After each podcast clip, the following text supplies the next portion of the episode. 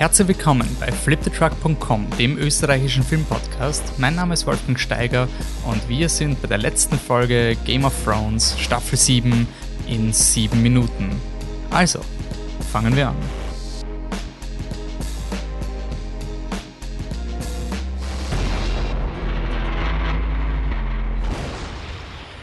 Ja, hallo alle zusammen. Ihr kennt den Drill, das ist die letzte Folge äh, Game of Thrones Staffel 7, in sieben Minuten zumindest.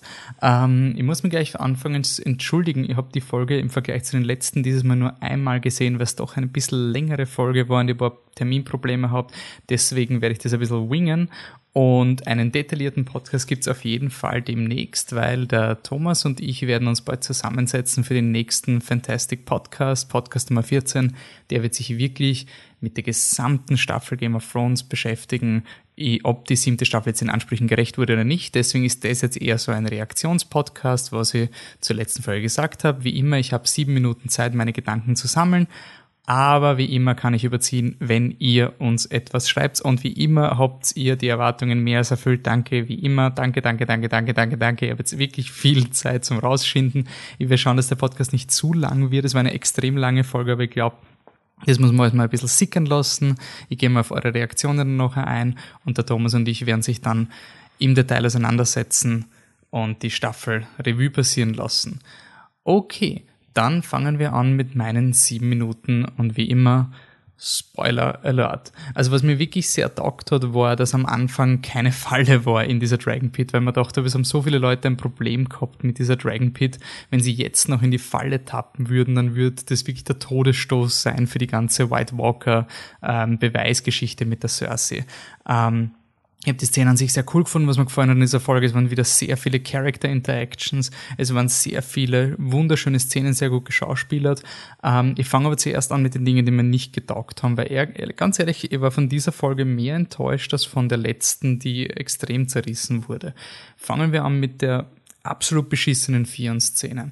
Die taugt mir gar nicht. Also, dass das dann mit seinem Gag inszeniert wurde, na, das, ihr, ihr habt ähnliche Gedanken wie ich, aber das war für mich so, wie der Vieren hingeht, die Musik steigt an und man denkt sich, ja, jetzt zeigt das ihnen, denke mal, und jetzt kriegt er auf die Goschen und das wäre Game of Thrones gewesen.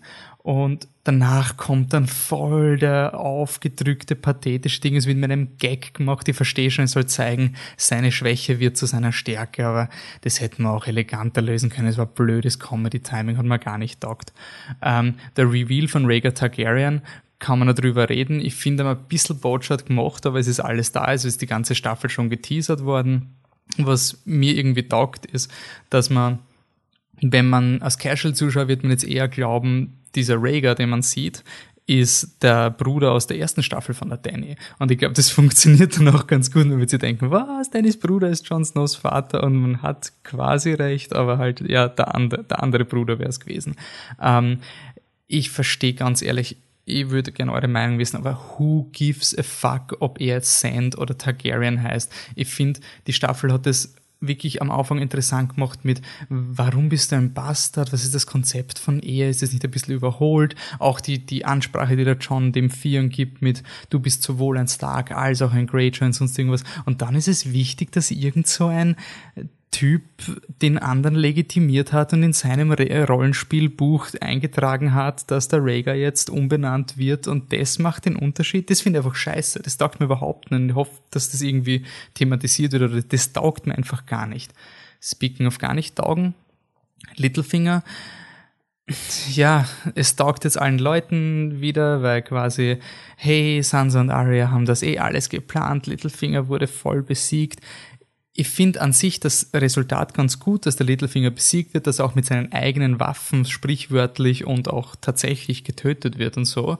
Und dass auch bloßgestellt wird, das macht alles Sinn. Ich habe es halt ein bisschen Schock gefunden, weil das wieder mal den Stark-Geschwister-Konflikt so, ja, okay, sie sind eh Besties und vertragen sich. Und jetzt kommen wir zu meinem größten Kritikpunkt.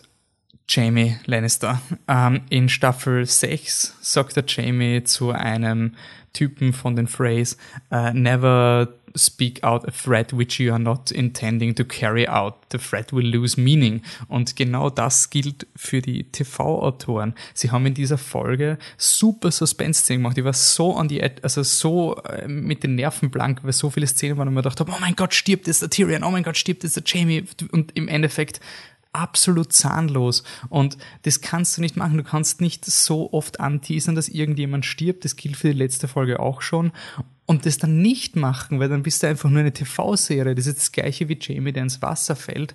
Und was mir halt einfach nicht taugt, Jamie geht jetzt weg und damit sind alle bösen Leute bei der Cersei und alle guten Leute im Norden. Für mich, ich, Jamie ist meine Lieblingsfigur in ganz Game of Thrones und ich finde einfach, das ist jetzt nur mehr, oh, er ist eh toll, er ist jetzt eh der Held. Ich bin neugierig, was sie daraus machen. Ich weiß, im Buch ist es ähnlich. Ich hätte extrem befriedigend gefunden, wenn die Cersei ihn tötet, um zu zeigen, wie arg die Cersei mittlerweile drauf ist. Es macht natürlich auch Sinn jetzt in Character, aber ich war wirklich enttäuscht. Jamie ist meine absolute Lieblingsfigur und ich will kein Fanfiction-Ende für ihn. Ich will, dass Jamie eine tragische Figur ist. Ich will nicht, dass er Schulter an Schulter mit der Brienne kämpft oder sonst irgendwas.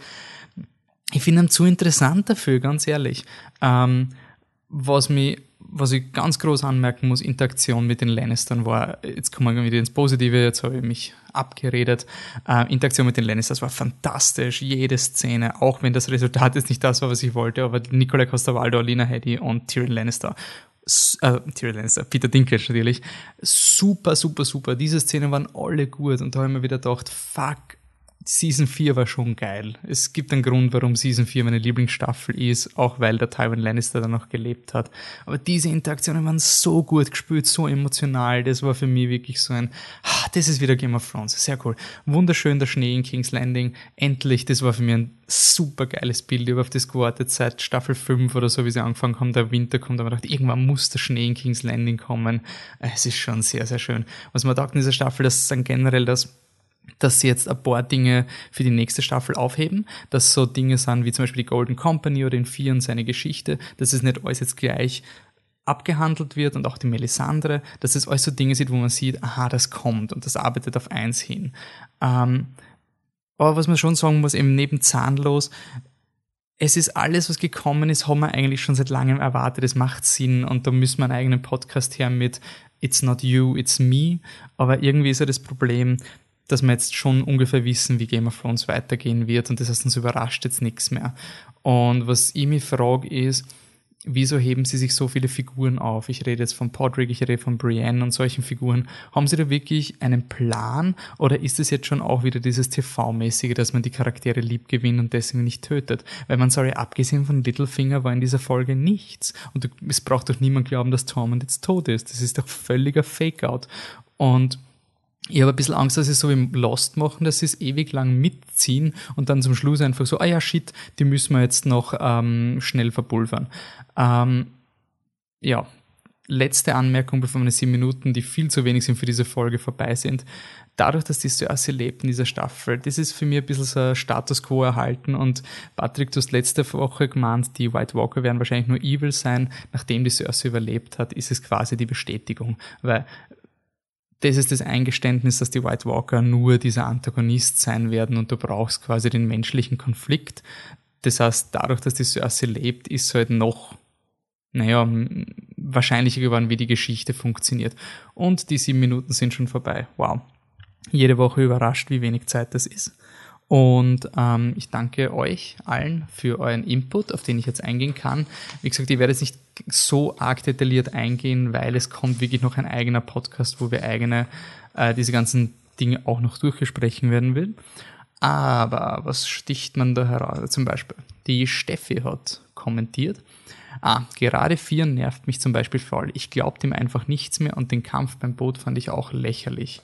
Ah, dass der andere dann sehr schnell aufgestanden, sehr schnell schwach wurde. Der Bernhard hat dann argumentiert mit Überzeugungen sind unschlagbar, woraufhin die Steffi sagt, ja, irgendwie hat er mich noch nicht überzeugt. Mal schauen, was nächste Staffel kommt. Vielen für mich ist im Moment einfach Fahrt oder auch ein bisschen nervend, aber vielleicht mausert er sich ja noch.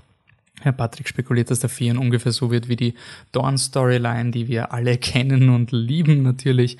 Ähm, ich bin da auch eher auf der Steffi als auf der Seite von Bernhard, also man argumentiert mir, das soll zeigen, dass Überzeugung alles gewinnt. Sorry, das ist nicht Game of Thrones. Also das macht hat Game of Thrones bis jetzt immer ausgemacht. Und ich habe die Szene davor mit John und Theon super gefunden. Die war für mich eine richtig schöne Charakterszene, wo so der Konflikt aufge, aufgearbeitet wurde, das Vergeben und so weiter. Das, das hat mir voll taugt und ich habe mir gedacht, das wäre eben wie die, wie die, wie die Greyjoy-Musik kommt, haben gedacht, das wird jetzt wieder so wie in Staffel 5, wo man glaubt, ah, der Theon, der hilft jetzt der Sansa und dann geht er zum Ramsey petzen. Und ich habe mir gedacht, ja, passt, sie machen es wieder in diese Richtung, aber nein, er ist quasi der Hero. Ich fürchte, der Patrick wird recht haben. Meine Spekulation beim Vieren ist aber, dass das habe ich von, von History of Westeros, einen ziemlich coolen Podcast, die haben gemeint, also ist nicht meine Spekulation, ich stehle sie jetzt, die haben gemeint, dass ähm, der Theon wahrscheinlich nach ähm, Pike gehen wird, wo die Greyjoys wohnen und draufkommen wird, hey, da ist ja niemand und deswegen draufkommt, holy shit, da ist irgendwie ein Plan dahinter und deswegen muss er den Jon Snow warnen. Das finde ich ziemlich cool, so als Suspense-Element, dass der Theon das quasi draufkommt, dass der, dass der Euron Greyjoy dann auch irgendwas plant und ähm, ja, das finde ich eigentlich ganz cool. Äh, es kann natürlich auch die ähm, so sein wie, wie in jeder anderen Geschichte, dass der Vier der große Held ist und die Jahre rettet und es wird nicht so viel interessieren. Ähm, so. Der Patrick schreibt, Clegane Bowl kommt nicht, Mountain verbrennt ganz ohne Hound, mark my words. Ich sagte Patrick, wegen Leuten wie dir ist Clegane Bowl nicht passiert. Wir waren so kurz davor, dass Sandor und der Mountain gegeneinander kämpfen. Sie haben sich so angeschaut, so knapp, so knapp. In einer Folge, wo jede andere blöde Fantheorie aufgegangen ist. Clegane Bowl hätte doch passieren können. Wieso nicht? Wieso nicht? Ähm, der Patrick meint noch, die einzige interessante Frage für die nächste Staffel ist wohl, ob der Night King nicht der Endgegner ist, sondern Cersei, die das ausharrt. Im Moment denke ich, dass Danny stirbt und John Night King im Zweikampf besiegt. Die wenigen Überlebenden jubeln und dann kommt von hinten eine Armee angeführt von Tyrion. Ich bin mir nicht sicher, ob der Tyrion die wirklich die Seiten wechselt wegen dieser Szene. Ist eher die Frage, ob er sich da denkt, ah shit, vielleicht kann da, vielleicht ist es jetzt nicht so leibend, wenn die da emotionale Verbindungen haben und dann quasi nicht mehr für den, fürs Reich entscheiden, sondern nur für sich. Ich, ich weiß nicht, ob der Tyrion die Seiten wechseln wird für die, für die Cersei. Das, das kann es mir ehrlich gesagt nicht vorstellen. Aber ich kann diese Idee, dass quasi zum Schluss die Cersei überlebt, einiges abgewinnen. Also ich könnte mir vorstellen, dass Game of Thrones wirklich auf das hinausläuft, dass du kurzzeitig diesen Moment hast, wo die Menschheit an einem Strang zieht für drei, vier Folgen und dann geht das Wheel wieder von vorne los. Also dass dann die, die White Walker wurden besiegt, wir hätten jetzt Frieden und dann geht's wieder los mit wer ist der König, wer ist der True Targaryen, bla bla bla. Es fände an sich sehr spannend. Also das fände ich eine okay Idee, aber ja, die Frage ist ab, ob es gemacht wird. So, dann muss ich natürlich wie immer zu Sophie kommen, die wie jede Woche sehr viel geschrieben hat. Also äh, Sophie kann jetzt echt nicht auf alles eingehen, aber ich gehe mal ein bisschen durch. Ähm, mhm, mhm, sehr, sehr hat mir die Folge so gut gefangen, da fand ich sie beinahe sogar sympathisch. Bin draufgekommen, dass das alle, bis, bis ich draufgekommen bin, dass das alles eine Farce war. Ja, ich finde es eigentlich ganz cool geplayt von der Cersei. Es taugt mir eigentlich ganz gut. Ähm, ja, äh, genau, und das die, die Sophie schreibt auch, anfangs war ich mir nicht sicher, ob sie bei dem Treffen einen auf Sept of Baylor 2.0 macht und alle umbringt, aber dann wäre es halt vorbei mit der Story. Wie gesagt, ihr habt das super gefunden, weil angenommen, sie wären wirklich so blöd gewesen, da reinzugehen, die Cersei hätte sie alle umgebracht, dann hätten sich wirklich, dann wäre der Shitstorm über diesen White Walker Plan wirklich voll nach hinten losgegangen. Ich habe es wirklich cool gefunden, dass sie mal zeigen, dass Leute wie die Cersei, sie hatte schon vermutet, dass da etwas kommt, deswegen war sie auch vorbereitet. Ich habe super gefunden, dass sie es für einen eigenen Vorteil verwendet. Ich weiß noch immer nicht, ob sie wirklich schwanger ist oder das nur faked, wie viel sie blöfft. Ich finde, die Cersei war in dieser Folge ein absolutes Standout und ich finde es halt cool, dass das wirklich so ein, ein, ein eine Fake-Allianz war von ihr, weil es einfach das einzig Logische ist, was sie in dieser Situation machen kann. Das taugt mir irgendwie irgendwie, aber natürlich ist sie scheiße. Und ähm, die Sophie schreibt, die Szene, wo der White aus der Kiste rausspringt, ist jeder Zombie-Film ever. Was ich voll cool fand bei uns, wir, bei uns hat es einige gegeben, die so gesagt haben, nein, bitte wehe, der ist jetzt, der bewegt sich jetzt nicht mehr. Also ich hab's super gefunden von der Suspense, weil man dachte, come on, das kann es nicht machen, dass der White jetzt einfach zerfällt und nichts ist passiert. Ähm, ja, was macht man da? da, da, da, da, da, da. Euron Euron zeigt mal wieder, äh, Sophie schreibt, Euron zeigt mal wieder, dass er sich absolut nichts scheißt. Schade, dass man ihn so selten gesehen hat, diese Staffel. Ich würde ihn gern noch mehr Hass lieben, wenn ihr versteht, was ich meine. Ich verstehe absolut, was du meinst. Ich finde, Euron war diese Staffel das, wo die Serie alles richtig gemacht hat. Und ich finde, man hat sofort bei der vierten Szene wieder gemerkt, wie scheiße Greyjoys eigentlich sind. Das ist wirklich nur Euron ist cool und eigentlich sind Greyjoys schon ziemlich scheiße, seien wir uns ehrlich. Das sind diese Staffel 2 Greyjoys, die jeden am Arsch gängen. Ähm, ja, die, die Sophie ist dort extrem angefressen von Jon Snow, weil er ähm, nichts dazugelernt hat. Ich war da voll, voll Team Jon Snow. Ich meine, ich bin, aus irgendeinem Grund ist Jon Snow einer, also meine vier Hauptlieblingscharaktere sind alle Lannister und danach kommt schon Jon Snow. Äh, aus irgendeinem Grund, ich weiß nicht, ich mag ihn irgendwie, ich mag diese Ehrlichkeit und ich finde das auch super, weil im Endeffekt, wenn man jetzt überlegt, die Cersei betrügt ja eh alle und im Endeffekt hat der Jon Snow die richtige Wahl getroffen, indem er sich nicht zu ihr verpflichtet hat. Das finde ich total cool cool. Und das zeigt halt irgendwie ein bisschen dieses, dass man manchmal auch Recht haben kann. Und das war auch ein bisschen so eine Thematik in der Folge quasi Worte und Lügen und Ehrlichkeit, weil im Endeffekt das dann zurückkommt auf den Littlefinger und eben auf den zurückfällt, der nur gelogen hat und sowas. Ähm, wie gesagt, ich finde das Ganze eben mit dem Littlefinger ich finde es gut und alles und es funktioniert auf einer thematischen Ebene. Ich bin auch ziemlich überzeugt, dass Littlefinger auch in den Büchern durch Sansa sterben wird, weil er sie unterschätzt.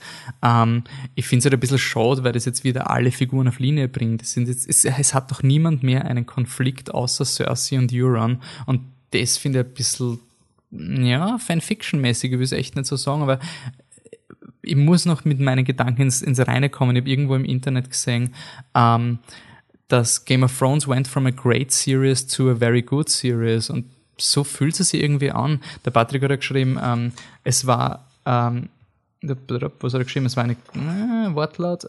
Also ich fand die Folge gut, aber ein schlechtes Staffelfinale. Und ja, ich finde die Folge eigentlich auch gut, aber ich bin schon ziemlich enttäuscht von, was da jetzt irgendwie auf uns zukommen wird. Nicht einmal so, weil die, die Story so schlecht ist. Es ergibt ja wirklich alles Sinn und es ist super durchgeplant und es ergeben sich sehr schöne Symmetrien. Also ich bin nach dieser Folge, war ich voll gepumpt auf einen, ja, ich mache jetzt wirklich einen Rewatch, ich will jetzt alles wieder schauen, will alles nochmal schauen. Es, es, es ist schon so ein, alles kommt irgendwie zusammen. Aber es ist halt nicht dieses Game of Thrones, was in Staffel 1 bis 4 oder 1 bis 5, 1 bis 6 kennengelernt haben. Ähm, und ja, der Bernhard hat dann noch geschrieben, wow, so viele Castmitglieder in einer Szene, ich habe es geliebt, es war super gespielt und inszeniert. Dinklage, Hedy und Costa Waldo haben mal wieder die Show gestohlen. Ähm, ja, ich finde das auch super. Eben, ich finde das ganze Opening dabei wieder ein bisschen relaxter, weil ich habe wirklich Angst gehabt, nachdem ja letzte Woche der, der Shitstorm ausgebrochen ist über Game of Thrones, war das wieder so eine Folge, die alle wieder zurück ins Boot geholt haben, auch wenn es jetzt für mich nicht so der Hammer war, aber ich habe es eigentlich gut gefunden, dass sie sich wieder fokussiert haben, weg von der Action zu vielen Charaktermomenten. Ähm, dann, was hat der Bernhard noch geschrieben? Sorry, dass es jetzt ein bisschen unfokussiert ist. Ich bin noch schon ein bisschen müde. Schauen, was der Patrick schreibt. Er schreibt immer gute Dinge. Was hat er geschrieben? Fian rettet. Na, das habe ich schon vorgelesen. Damn it. Der Bernhard Gegenstimme. Fian fand seinen Arc richtig cool. Endlich weiß er, wer er ist und das in doppelter Hinsicht. Er stammt aus zwei Familien, zum, zum einen, zum anderen der Kampf. Nach seiner Kastration fand er sich einfach schwach, kein Mann mehr. Nun merkt er endlich, dass seine scheinbare Schwäche auch eine Stärke ist. Der Kampf am Strand hat, hätte etwas mehr im Wasser sein sollen, da wäre der Symbolismus der Wiedergeburt für ihn deutlicher geworden. Ich verstehe, was sie machen, weil ich finde die Szene trotzdem unglaublich schlecht inszeniert. Ich finde es wirklich schlecht und ein Pseudo-Gag und das war für mich wirklich so TV- Writing. Das, das hat mir überhaupt nicht taugt. Bis, also, bis zu dem Moment, wo er in die Eier getreten wird, hat mir die Szene so taugt. Da haben wir da wirklich gedacht, die Fans auch, ja, wurscht, lass mal vieren. Schauen wir so. Ich bin trotzdem auch ähm, der Meinung, dass Alfie Allen einer der besten Schauspieler in der Serie ist und extrem underappreciated ist. Wenn man schaut, wie er seine Hände immer heute so verkrüppelt, wie er auch hatscht die ganze Zeit. Ich finde ihn wirklich gut als, als Charakterschauspieler. Ähm, Sophie hat noch zwei Fragen gestellt, ob in der Serie das Kind von Rhaegar Targaryen das erste jemals als Aegon bezeichnet wurde. Ich habe, wie gesagt, ich mache jetzt meinen Rewatch, dann werde ich es herausfinden. Ich weiß noch nicht. Und warum der Podrick eine Rüstung trägt, eine, eine Lannister-Rüstung trägt. Ich hätte eigentlich geglaubt, das ist die, die Standardrüstung, die der Podrick immer anhat. Aber okay, vielleicht gibt's da irgendein Funny Adventure. Und ähm, da wird vielleicht noch mehr kommen. Ähm, der Fabian hat noch ein bisschen geschrieben. Na, das war dann. Lass mal schauen. Mhm, mhm. Tut mir leid, wenn ich jetzt irgendwen übersehen habe, weil ich habe mir die ganzen Dinge ausgedruckt, weil Facebook mir das immer so unglaublich schwierig war mit den, ähm, mit den Kommentaren. Ja, genau, da enden wir so mit John und Danny. Ähm, die Steffi hat geschrieben, nur zu Danny und John. Bin ich die Einzige, die das grauslich findet, dass, dass er gerade was mit seiner Tante beginnt und es auch nicht weiß? Ähm, ja, ich glaube, das ist vielleicht wirklich dieser Troll, dass man anfängt mit Game of Thrones, weil die bösen, urgründige Inzestkinder und jetzt ist so, yeah, der John und Danny urcool und so, by the way, die sind verwandt irgendwie nicht so leibend. Aber die Frage ist wirklich noch, was soll das bringen im Endeffekt? Weil der Jon Snow ist jetzt niemand, der jetzt darauf besteht, dass er ein Anrecht auf den eisernen Thron hat. Ähm, die Steffi hat geschrieben, Szene mit Brian und Sam war schon ein bisschen lustlos abgehandelt, aber wenigstens ist es endlich raus. Die Frage, die sich nun stellt, wird es Konflikte geben? Eben. Ich glaube, wenn es Konflikte gibt, dann kann es eh nur für die Danny geben weil die beruft sich immer auf die Erbschaft und dann müsste meine Theorie aber vorher passieren, dass quasi alle Drachen verloren werden und wenn wir gesehen haben, was der Drache jetzt im Endeffekt ausgelöst hat mit der Wall, ähm, dann ist vielleicht eh besser, dass es keine Drachen gibt. Ich habe in meinem Post gibt's bei der weiterführenden Literatur noch ein Video zur Meister Conspiracy, das will ich noch teasern zum Schluss. Äh, die Meister Conspiracy ist echt cool, ich glaube nicht, dass in der Serie kommen wird, aber in dieser Szene, wo der John und die Danny über die Drachen reden, war da quasi Nährboden Boden für diese Verschwörungstheorie, dass die da im Hintergrund was planen. So, und bevor ich aufhöre, will ich auch noch eins anmerken, was viele Leute auch übersehen haben, ähm, dass Danny keine Kinder bekommen kann weil die Hexe es ihr gesagt hat, wurde nie in der Serie gesagt. Und das ärgert mich. Sowas ärgert mich. Bis jetzt war die Serie immer so gut, dass sie immer ihre eigene Kontinuität hat. Immer Dinge gemacht hat. Manchmal hat es Dinge gegeben, die nicht passiert sind, die man aber annehmen hätte können. Also zum Beispiel, dass die Sansa sagt, sie war gemeinsam. Jon Snow ist nie passiert, hat aber Sinn gemacht. Oder dass der Theon den Tyrion verarsche, weil er klein ist, ist nie passiert, hat aber Sinn gemacht. Aber das, so ein definierende Eigenschaft, so die, die Hexe hat das gesagt in Staffel 1, nein, hat sie nicht. Und wenn ihr glaubt, sie hat das gesagt, dann habt ihr zu viele YouTube-Videos über diese Hexe geschaut oder zu viel vom Buch gehört oder zu viel vom Buchlesern gehört. Schaut die Szene nochmal, Staffel 1, Folge 10. Es wird nie gesagt, dass Danny unfruchtbar ist. Irgendwann Staffel 3 oder 4 sagt sie irgendwann mal, they are the only children I'll ever have oder, oder I'll never have children. Und da haben wir mal da habe ich damals diskutiert, ob das heißt, dass sie absichtlich verzichtet auf Kinder, aber es wurde in der Serie nie gesagt. Das ist zwar ein Nitpick, aber ich habe Game of Thrones immer dafür gelobt, dass sie so gut mit der eigenen Kontinuität umgehen, ohne die Bücher zu brauchen. Und das war jetzt wieder eben so wie die lustlose Rhaegar-Szene, so ein Moment, wo die Serie sich zu sehr auf die Bücher verlassen hat, zu sehr darauf verlassen hat, dass ein Publikum da ist, was eh schon weiß, was man meint. Das muss man schämen, das muss man einfach sagen. Okay, ich sage danke fürs Zuhören, danke fürs regelmäßige Zuhören, danke fürs regelmäßige Diskutieren mit uns, aber bitte hört's nicht auf. Schickt uns weiter und die Kommentare, weil, wie gesagt, es gibt noch einen Staffel 7 Podcast mit, Thomas und mir und ähm, bis dahin schreibt eure Gedanken zur Staffel 7 auf Best Season Ever, Worst Season Ever, Best Episode Ever, Worst Episode Ever. Schreibt es einfach, schickt es uns, contact at flipthetruck.com, auf Facebook slash flipthetruck, auf Twitter flip unterstrich der unterstrich truck. Ihr könnt es auf Instagram irgendwie schicken. Schickt uns Fotos von euren Büchern, wie sie schon zerfleddert sind nach dem 27. Mal lesen oder sowas. Instagram slash flipthetruck ich freue mich auf eure, ähm, auf eure Interaktion. Ich freue mich auf die nächste Staffel Game of Thrones. Ich bin mir ziemlich sicher, dass wir noch so bis zur siebten, Sta zur achten Staffel, die ja erst 2019 ziemlich sicher rauskommen wird, noch einige Zeit haben, einen Rewatch machen werden. Vielleicht gibt es auch noch Podcast-Specials. Und es gibt noch unseren regulären Podcast. Also geht's Flip the Truck auch eine Chance, wenn Sie nur über die Game of Thrones Podcast reinkommen seid. Wir haben die ganze Zeit Programm. Ich sage danke fürs Zuhören. Es war trotz aller Ups und Downs für mich eine coole Staffel und bis zum nächsten Mal. Ciao.